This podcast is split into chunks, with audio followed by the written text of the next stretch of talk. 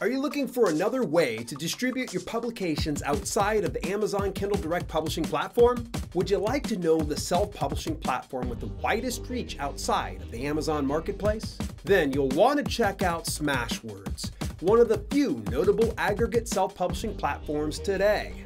But is publishing on Smashwords worth it? And can you actually make money publishing books on Smashwords? Today I'm going to cover the pros and cons of this self-publishing distribution platform in my Smashwords review. Stay tuned.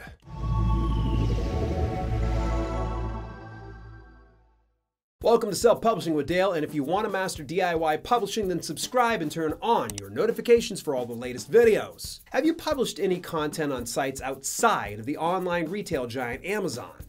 If so, I'd love to hear about your experience, so drop your thoughts in the comments. Smashwords is one of the most well-known aggregate publishing distribution platforms today. Smashwords distributes to Apple iBook in 51 countries, Barnes & Noble US and UK, Scribd, Kobo, Blio, Inktera, library distribution channels that reach hundreds of thousands of locations, including Overdrive, Baker and Taylor Axis 360, Tolino, Gardner, Bibliotheca Cloud Library, and Odilo.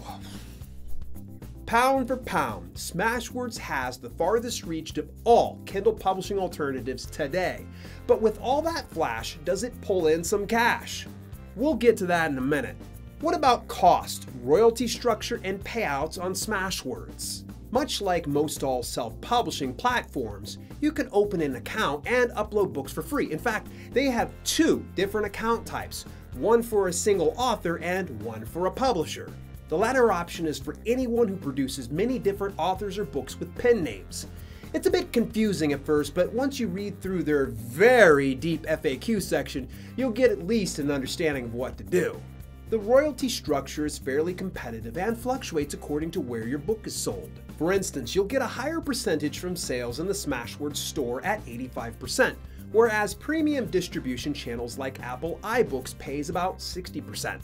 And library distribution pays between 45 and 70%.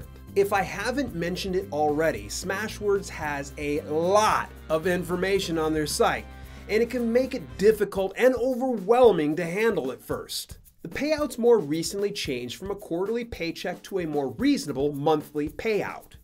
You'll receive your earnings within 30 to 40 days after the close of the month. Keep in mind, sales outside of the Smashwords site can take from 30 to 60 days to update in your dashboard, so be prepared to play the long game here.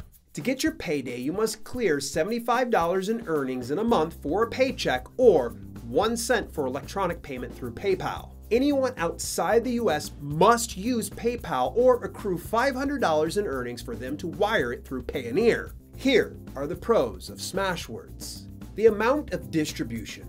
It's ridiculous how many avenues they have. In fact, if you don't believe me, go to their FAQ section and try to make sense of all they have. It's impossible. Special deals features and new release spotlight. In a recent week in review, I discussed their new special deals feature that highlights any on sale publications. But what I haven't discussed before is they list new publications right on their home page in order of listing. Unlike Amazon, Smashwords doesn't care whether you price your book free or $20. Your royalty is going to be the same regardless of your pricing. This makes me feel more in control of my books. The cons of Smashwords include their strict interior guidelines. The toughest part of Smashwords is gaining premium distribution.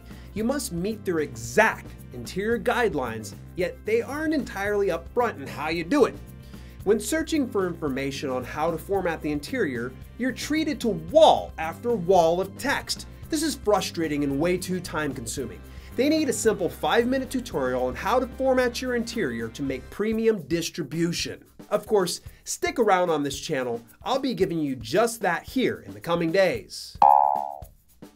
An unmanageable dashboard. Hopefully you're starting to see a pattern here. Too much of a good thing is definitely bad. Where they offer you as much as you may need, Smashwords needs to pull back on the overload of features. I find it incredibly hard to track down sales, to figure out where I can shut off certain distribution channels or even make a simple tweak to an existing publication. Too much information. Someone at Smashwords needs to break up content into bite-sized chunks and then organize them into separate pages. The FAQ section is a mess. You are treated to a never-ending wall of text on every page where you just want one simple answer. Despite the latter issues, once you get past the steep learning curve of Smashwords, then you can really start pulling in the money. What do you think about Smashwords? Do they live up to their motto of your ebook your way?